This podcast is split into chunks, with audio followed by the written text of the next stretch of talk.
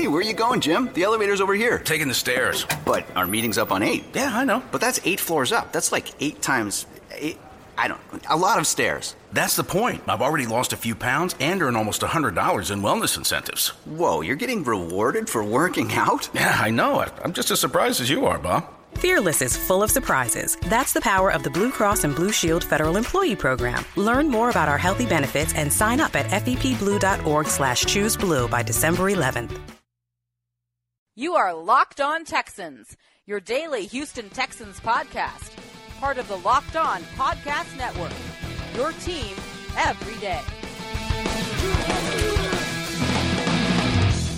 I'm your host, Robert Lannan, and welcome to a Thursday edition of Locked On Texans. Always good to have our next guest in. It's the sports producer for the Triple Threat over on Sports Radio six ten. And Brian McDonald, good to talk to you. And I, I know you've been out at uh, Radio Row for the Super Bowl.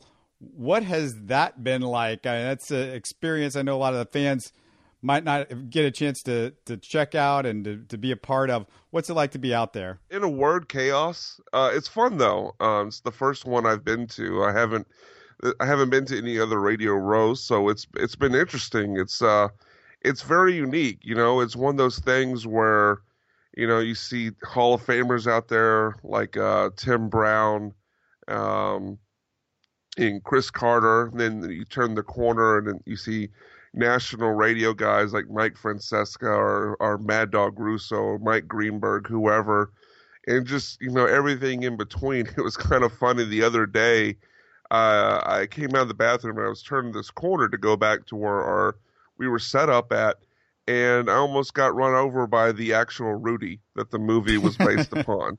So it's just one of those things where there, it's it's kind of sensory overload. Um, there's just, you know, tons of sound from, you know, it, gosh, I don't know how many radio stations are there, but it, it's got to be close to one hundred, if not more, plus T V shows. Uh, celebrities are everywhere. I saw Terry Crews walking around yesterday. You see Stephen A. Smith walking around. It's just, it's it's very odd. But I will say, um, you know, it took a while for us to get this, uh, well, third Super Bowl, but second Super Bowl at Reliant, now Energy Stadium. But I will say the Houston Host Committee has done a, a, a fabulous job. Uh, obviously, they couldn't uh, plan the weather, but the weather has helped out tremendously. But it's uh, everything has been planned very well. And from what I've heard from people who have been to many Radio Rows, and this is just strictly from a selfish person uh, perspective from someone who's there, they fed us very, very well, which apparently was not the case in almost every Super Bowl uh Radio Row before this. So maybe uh if the media is as happy as I get the impression they are, we might have a decent chance of getting another one of these to come back uh in the next uh, ten years or so. Yeah, it's always good to spread the word. If you want the media to say something nice, is to feed them really well. That's oh that's... yeah oh yeah What about the uh most interesting character you have got a chance to meet or have, have on the show this week? Is there a, somebody that sticks out for you to this point? Bill Romanowski is oh, yeah. uh, kind of, yeah, he's kind of like, he's there every year, but uh, Romanowski's great. Um, we had this comedian named Craig Gass on. I don't know if you've seen him before, but he's an impressionist like uh, Frank Caliendo, and he, he came on and uh, we did whole, we did whole segments uh, without actually introducing him, just talking to these, you know, the guests that he was uh, doing impressions of. That was kind of fun. And then, you know, of course you got um, Hall of Famers to varying degrees. Some are, you know, it's weird, you know, as a, as a listener, I was never a fan of uh, Radio Row Radio, because you have all these guests come by, you get to ask them two or three football questions, then you got to hear the pitch for whatever product they're selling. So, um, It's it. There are some ups and downs, uh, but I there, there we've had some we had some Houston flavor yesterday uh, on six ten. We had on Andre Johnson, DeAndre Hopkins, Corey Brewer, and then uh, a day before that we had A J Bouye, and all those were were pretty good and uh, had some interesting content in them. Well, uh, a lot of stuff's been going on in the last twenty-four hours or so. Uh, Texans-wise, a lot of news have come out. You know, the usual thing is uh, it's Groundhog Day. So, you know, the annual tradition, Brian, I, I don't know if you know this, but Bob McNair comes out of the ground and he looks to see if he sees the, the shadow of, of a quarterback. And, and if he doesn't, you know, he, he goes back and, and apparently oh, he, he, he saw that, uh, you know, there was, there was no quarterback. So he said, we need a quarterback in the draft. A young quarterback. Are you, were you surprised that, you know, McNair admitted that we, Hey, oh. we had some issues here. We need a quarterback. And, and, and, and then he also admitted that Savage is a guy that maybe is the best chance of uh, starting, uh, best idea for a starter going into the season next year. Well, first, since it's Groundhog Day, I hope we don't have to do the show in an endless loop like uh, Bill Murray did. But um, no, I'm not surprised. Um, I'm not surprised by what uh, Bob McNair said. He he he has this. It's weird.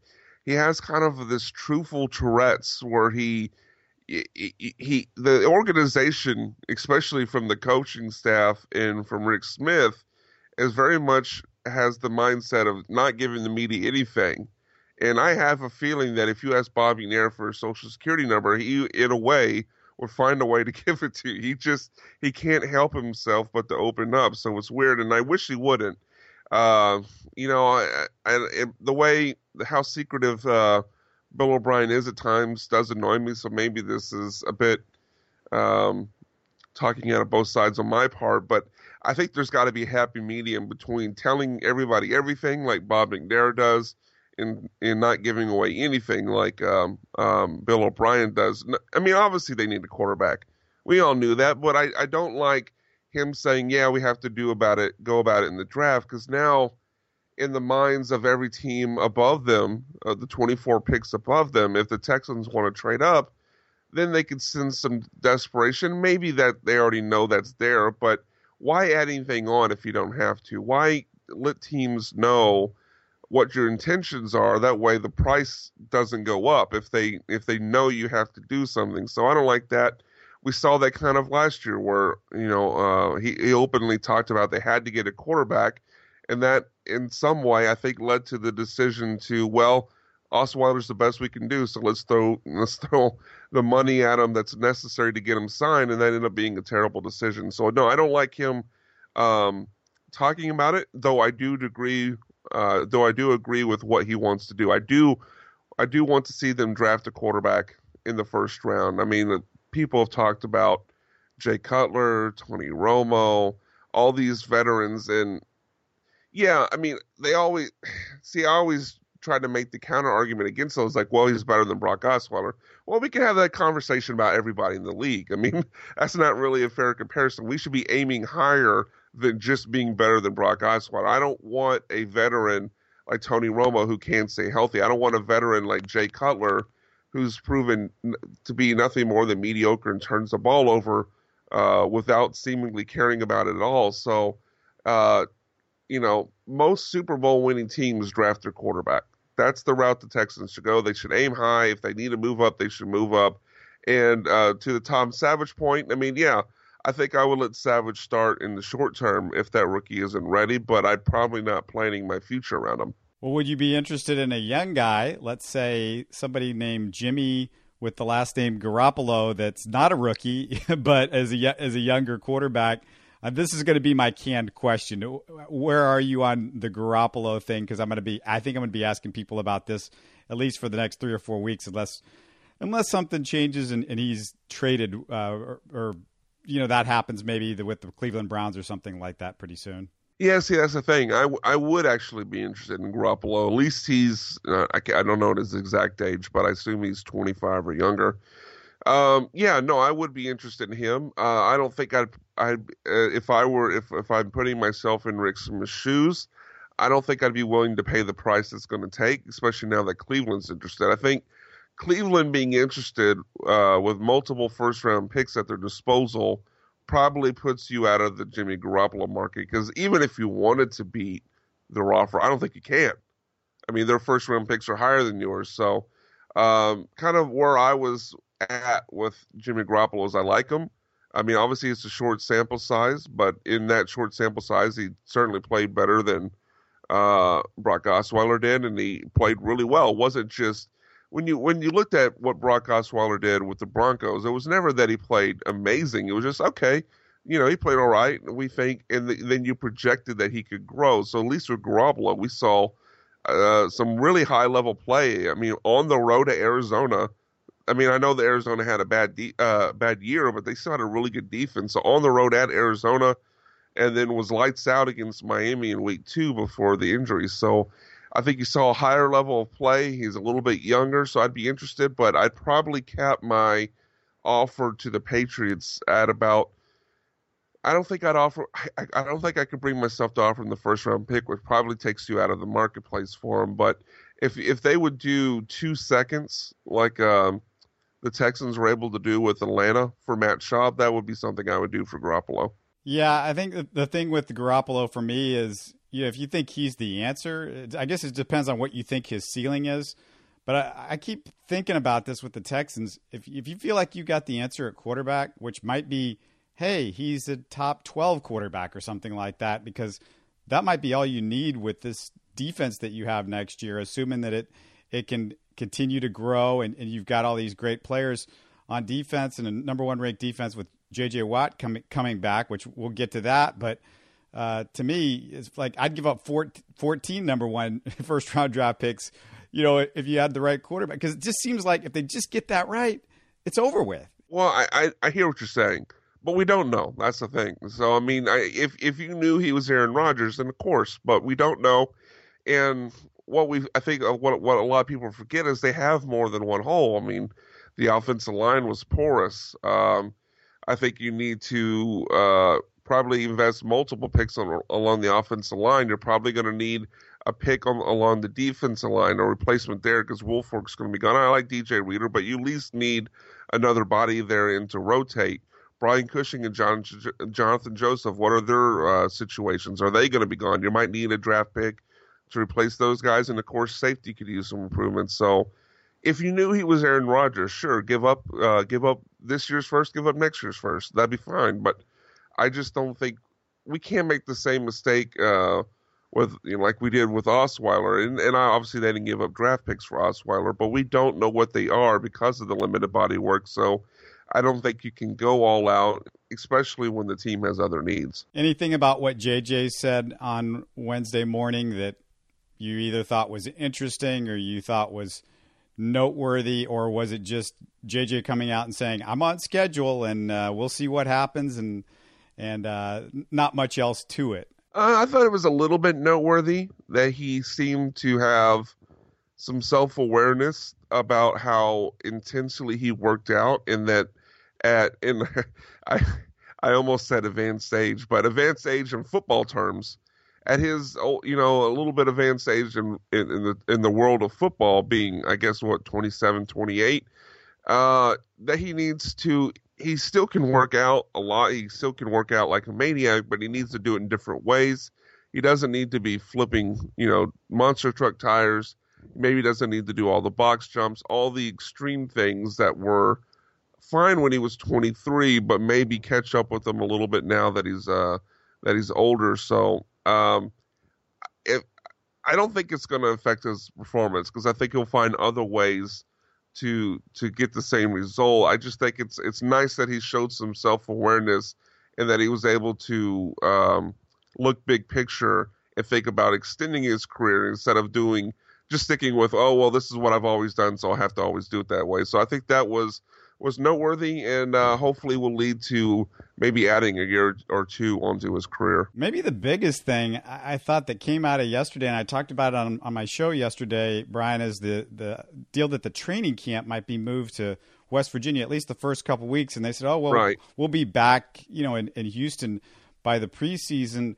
And I, I guess the reason I, th- I thought that was big, and, and the, you know, Bob McNair mentioned it, the effects of the heat and the humidity was what they were looking at. But one of the really cool things, you know, has been the fact that the training camp has been in Houston. Fans can go out and see the players. They can interact with them. Uh, you know, that to me is something that would be lost, because if they're coming back for the preseason, typically the, the times when they get to do that are, are gone once the, the preseason games start coming along. I, I don't think, I don't, I don't recall them doing those kind of uh, fan days once that happens. So to me, that's something that, that could be lost through all this. Yeah, no, I was disappointed to hear that. And I think, I mean, certainly, you know, the heat and the humidity would be less in West Virginia. So that's that's probably going to be um, the company answer that they give out as to why they moved it. But I think you and I know Bill O'Brien well enough to to realize this was probably about limiting media access and, and therefore limiting distractions amongst his team. I think this was a, a control freak move by a coach who uh, has kind of a love-hate relationship with the media. And while he respects some of the members and, and what they do and and, and things like that, I, I think he wants to, I guess, limit it and make it, you know, as serious as he can and limit the distractions of the players. I do think there is an upside to getting away and and that that having an effect on kind of the team developing a brotherhood, so to speak, when you're when it's just you, there's no outside distractions. So I do think there's some potential benefit to it, but yeah, I, I don't like I mean, if you could accomplish that by traveling to, I don't know, Oklahoma, Arkansas, I mean, going all the way to West Virginia seemed odd. And like you said, um, on the Mark Berman tweet, it said they come back by preseason. I, I think you're right. I think the open practices were completely over after the first two weeks uh, for the fans by the time the preseason starts. So those might be eliminated completely. So, I mean, it might have some potential benefits, but I don't, I don't believe they outweigh the negatives. So, uh, yeah, I'm, I'm, I'm against this move. Yeah, that was the other thing I said. I thought, yeah, the cynic in me was that this is less distractions, quote unquote, for O'Brien would probably believe for the the players. Yeah, because the media attendance is going to be cut. What, at least in by uh, two thirds, three, you know, three fourths.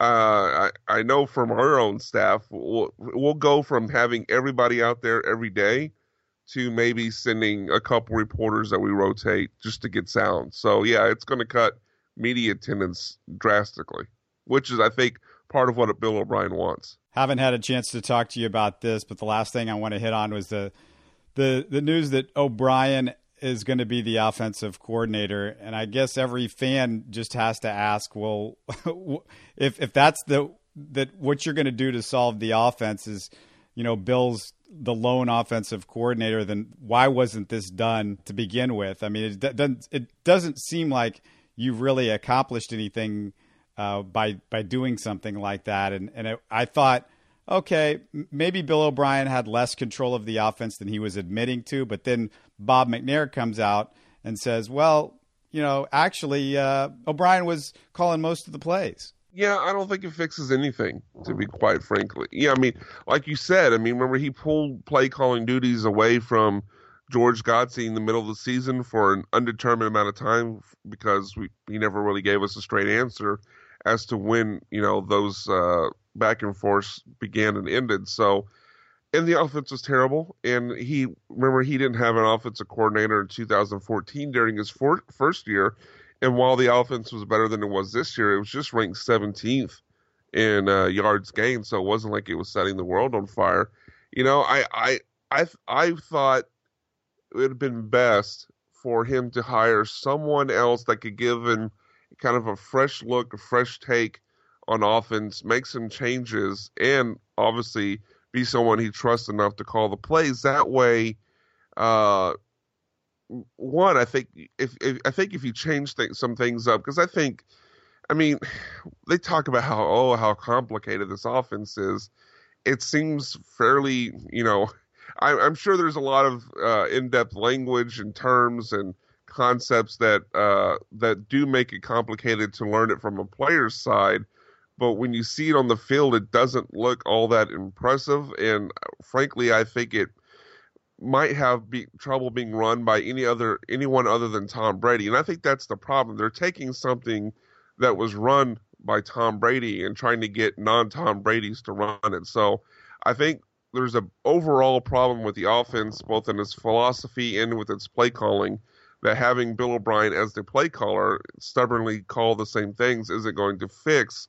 Plus, if they brought in an offensive coordinator from outside, not only could he give them a fresh look and a fresh perspective on the things that they're doing, but it would have freed up Bill O'Brien to focus more on the uh, the head coaching duties during game day, uh, which would hopefully improve his game management, which has been a year in, year out, game by game problem. So, yeah, I, I'm not a big fan of the move. Yeah, as much as I, you know, I must have a problem with the quarterbacks and that kind of thing.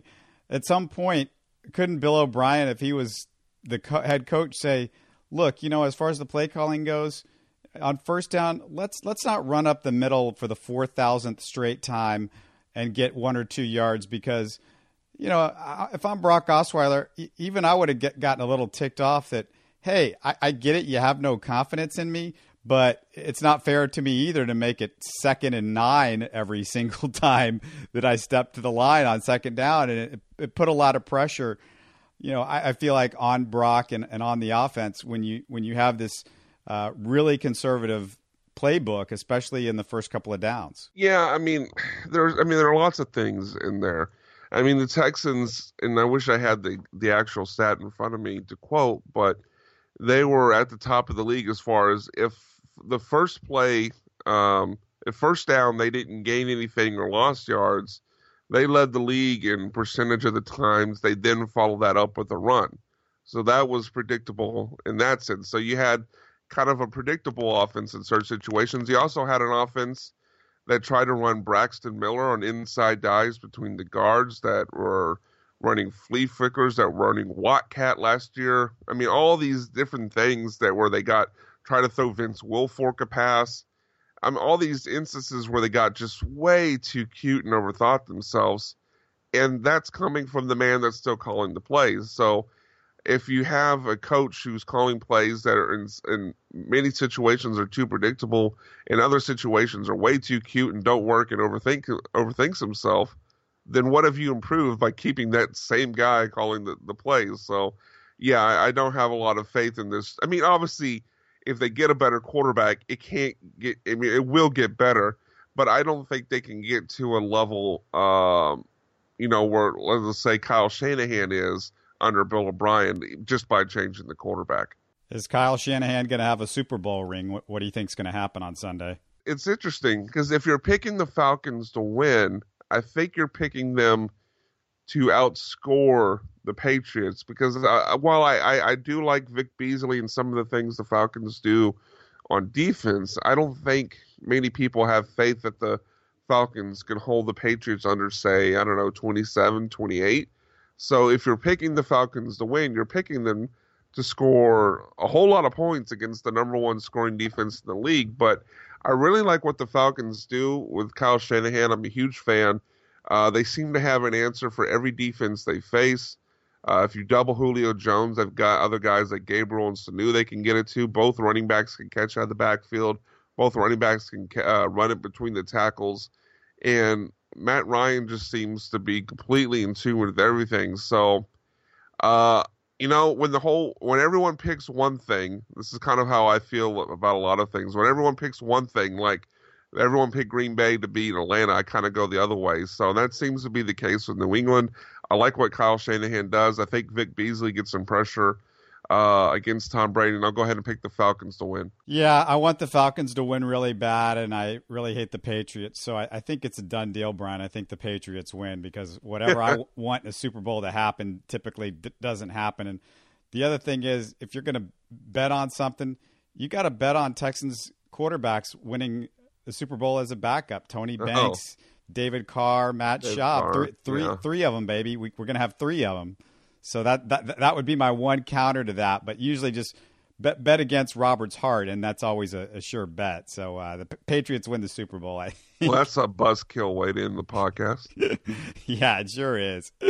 Hey, uh, remind everybody uh, the show. Yeah, we're on uh, we're on two to six Monday through Friday. The next two days, of course, out at uh, Radio Row. We'll have uh, tons of uh, guests all day long. And, of course, you can find some of my writing on sports radio six ten dot com for any wrestling fans out there. I had an article last week about the Royal Rumble, but I'll have some more stuff football-related coming up over the, the next couple weeks. All right, great stuff. Thanks a bunch. Give me a couple seconds to wrap this Locked On Texans up. Just want to remind everybody you can subscribe to us on iTunes, TuneIn, Stitcher, or our Locked On Texans Audio Boom website. If you've got something you want me to talk about, just email me at lockedontexans at mail dot com or go to Locked On Texans on Facebook and Twitter. Make sure to like us over there on Facebook and follow us on Twitter if you aren't already. Hey, everybody, thanks so much for making us a part of your day.